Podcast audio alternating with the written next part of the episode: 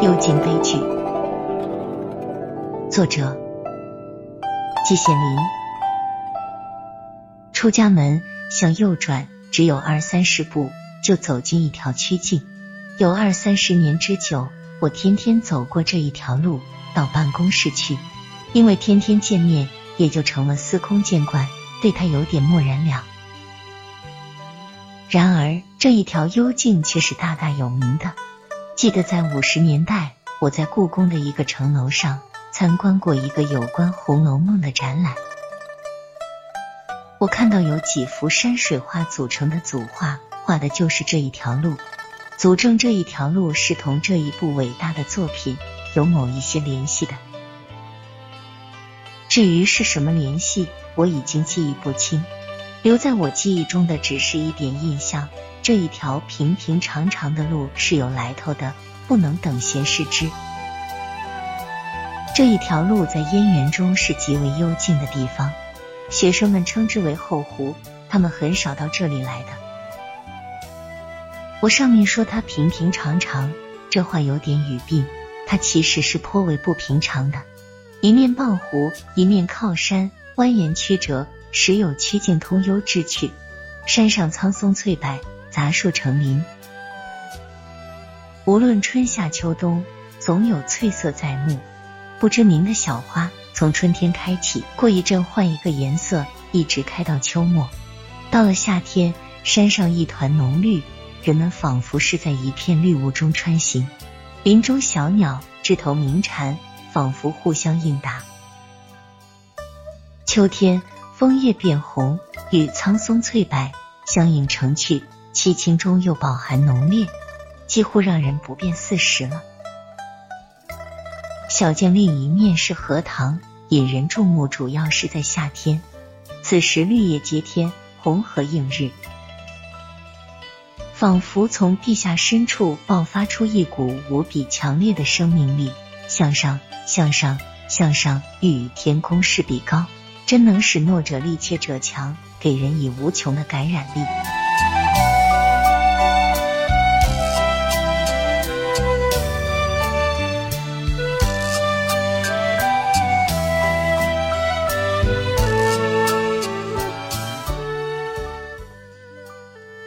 不管是在山上还是在湖中，一到冬天，当然都有白雪覆盖。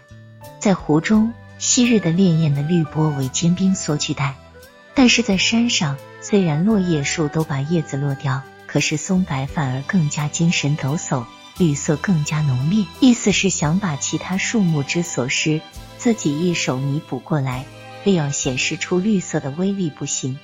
再加上还有翠竹助威。人们置身其间，绝不会感到冬天的萧索了。这一条神奇的幽径，情况大抵如此。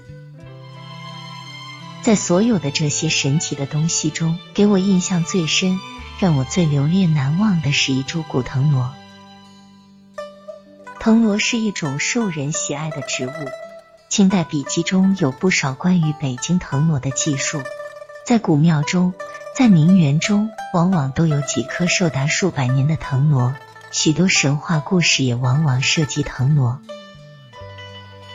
北大现在的燕园是清代名园，有几棵古老的藤萝，自是一中事。我们最初从城里搬来的时候，还能看到几棵，据说是明代传下来的藤萝。每年春天，紫色的花朵开得满棚满架。引得游人和蜜蜂为其其间，成为春天意境。但是，根据我个人的评价，在众多的藤萝中，最有特色的还是幽静的这一棵。它既无棚也无架，而是让自己的枝条攀附在邻近的几棵大树的干和枝上，盘曲而上，大有直上青云之感。因此，从下面看，除了一段苍黑古劲像苍龙般的粗干外，根本看不出是一株藤萝。每到春天，我走在树下，眼前无藤萝，心中也无藤萝。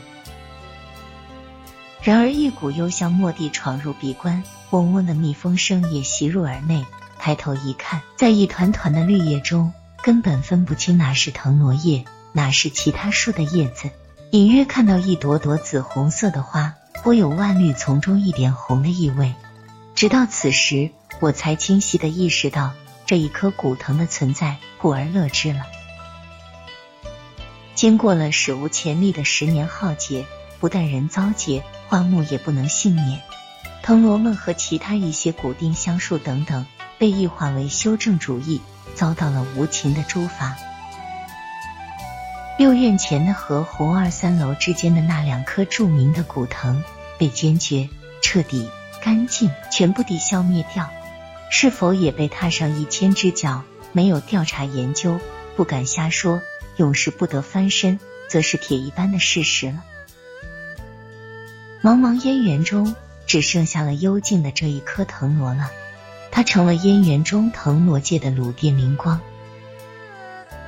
每到春天，我在悲愤惆怅之余，唯一的一点安慰就是幽静中这一颗古藤。每次走在它下面。嗅到淡淡的幽香，听到嗡嗡的风声，顿觉这个世界还是值得留恋的。人生还不全是荆棘丛，其中情味只有我一个人知道，不足为外人道也。然而我快乐的太早了，人生毕竟还是一个荆棘丛，绝不是到处都盛开着玫瑰花。今年春天。我走过长着这棵古藤的地方，我的眼前一闪，吓了一大跳。古藤那一段原来凌空的球杆，忽然成了吊死鬼，下面被人砍断，只留上段悬在空中，在风中摇曳。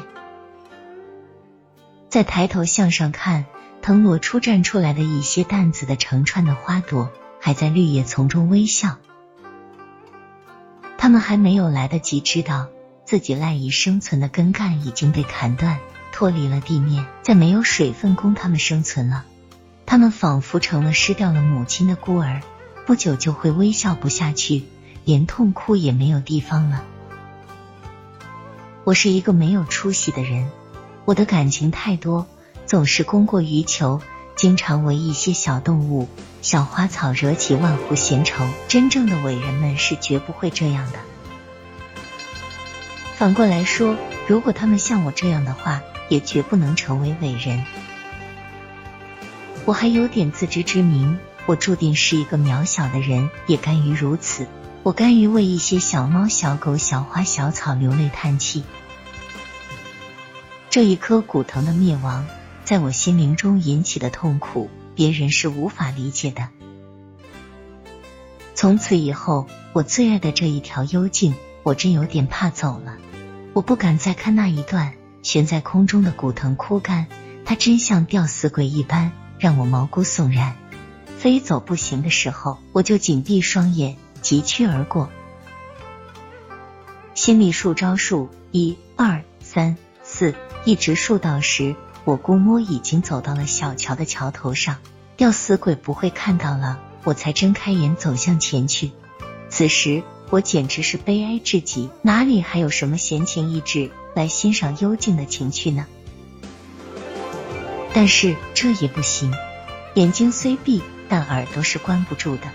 我隐隐约约听到古藤的哭泣声，细如蚊蝇，却依稀可辨。他在控诉无端被人杀害。他在这里已经待了二三百年，同他所依附的大树一向和睦相处。他虽阅尽人间沧桑，却从无害人之意。每天春天就以自己的花朵为人间增添美丽，焉知一旦毁于愚蒙之手，他感到万分委屈，又投诉无门。他的灵魂死守在这里，每天月白风清之夜，他会走出来显圣的，在大白天只能偷偷的哭泣。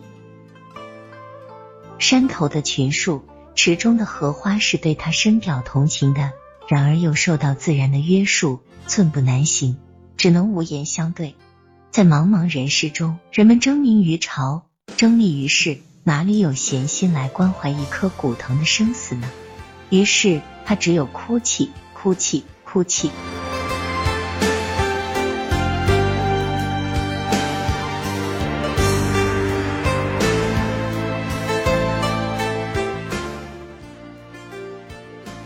世界上像我这样没有出息的人，大概是不多的。古藤的哭泣声，恐怕只有我一个能听到。在浩茫无际的大千世界上，在林林总总的植物中，燕园的这一颗古藤，实在渺小的不能再渺小了。你倘若问一个燕园中人，绝不会有任何人注意到这一颗古藤的存在的。绝不会有任何人关心他的死亡的，绝不会有任何人为之伤心的。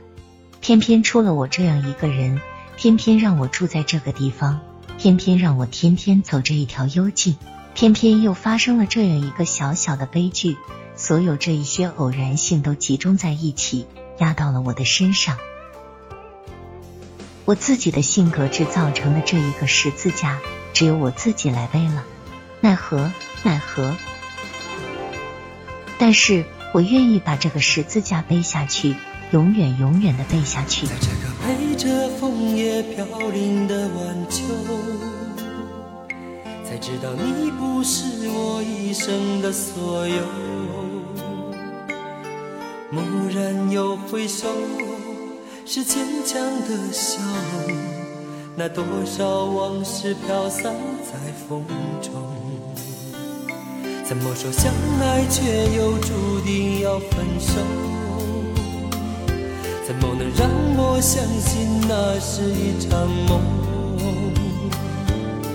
情缘去难留，我抬头望天空，想起你说爱我到永久，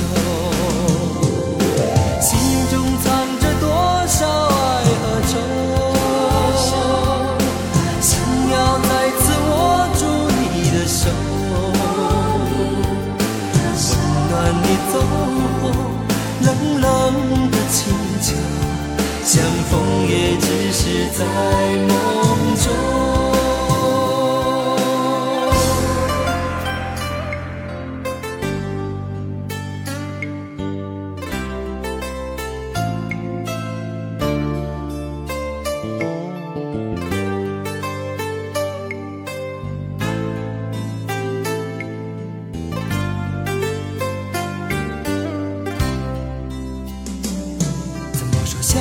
本期就分享到这儿，欢迎在下方留言，祝您开心。怎么能让我相信那是一场梦？